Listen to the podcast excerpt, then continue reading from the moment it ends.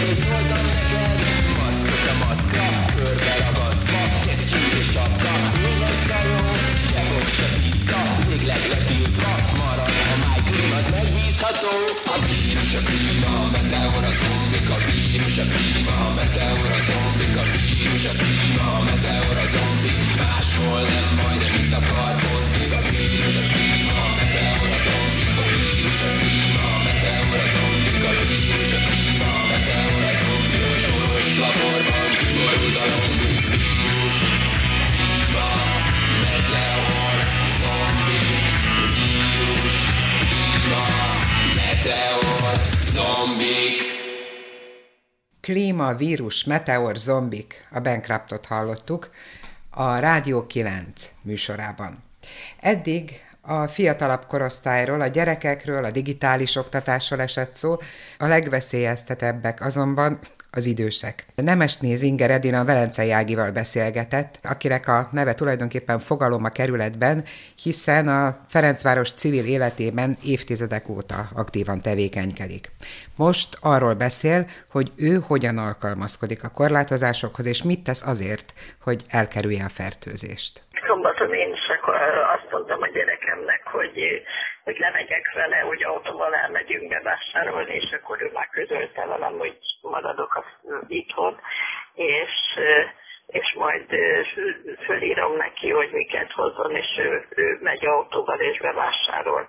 És akkor a szomszédasszonyomnak, aki még egy pár éven nálam is idősebb, szóltunk, hogy akkor írja ő is össze, és akkor egyúttal neki is bevásárol a gyerek. És aztán utána azzal jött, hogy azt mondta a szomszédasszony, amikor meghozta a tudtot, hogy hát azért majd még lemegy ő a héten vásárolni, és egy pár dolgot, ami nem arra. És gyerekem avval jött nekem, hogy hát beszéljek két a fejével, mert hogy nem kell, hogy lemenjen, hanem írja össze, és akkor majd ő megoldja. És ma jött be, hogy már fölöltözve a szomszédasszonyom azzal, hogy hát ő egy óra hosszat állt az ablakba, és nézte, hogy hogy hogy vannak felöltözve az emberek, hogy mit öltözöm föl, és aztán nem mert lemenni, és mondtam, hogy nagyon jól tetted, hogy nem mertél lemenni, és akkor végre meg tudtam beszélni vele, hogy akkor oldjuk meg így, hogy gyerekem ezeket meg fogja oldani. Én nekem is most két napomba került, most akarom a lakótelepi csoportba beírni a új infót.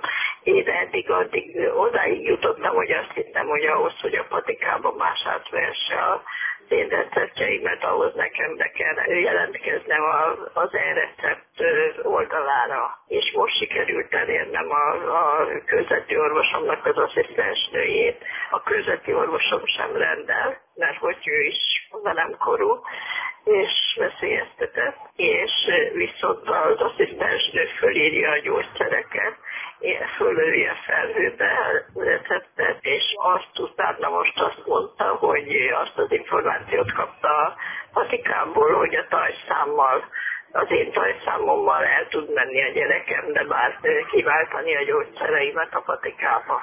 Az az igazság, hogy én sem nézek minden kormányinfot, mondjuk én a Facebookon azért elég sok információhoz hozzájutok, és eddig nem nagyon néztem híradót sem, most emiatt nézek legalább az ATV híradót, azért minden, minden híradót én sem nézek meg. Amit én még szerettem volna elmondani, hogy, hogy az is benne van, hogy azok az idősek, akik megszokták, hogy önmagukat kell ellátniuk, és képesek is rá amúgy, azok nehezen kérnek segítséget, és ezért is érdemes lenne nem csak azt súlykolni, hogy de igen, maradjon otthon, megkérjen segítséget, hanem kitalálni olyan közösségi technikákat, hogy meg családon belüli technikákat, hogyha a család fiatalabb tagjai el tudnak menni az idősnek bevásárolni, akkor osszák el úgy a feladatot, hogy vásároljanak be a saját főzési igényükre is, és kérjék meg a, a az idős családtagot, hogy akkor ő meg a főzést vállalja el, és akkor érte mennek és akkor ő sem érzi csak kiszolgáltatott meg magát, hanem, hanem ő is bele tud tenni ebbe a folyamatba. És ráadásul nem hűl meg abba, hogy ő a fenekén, és nem tud semmit csinálni.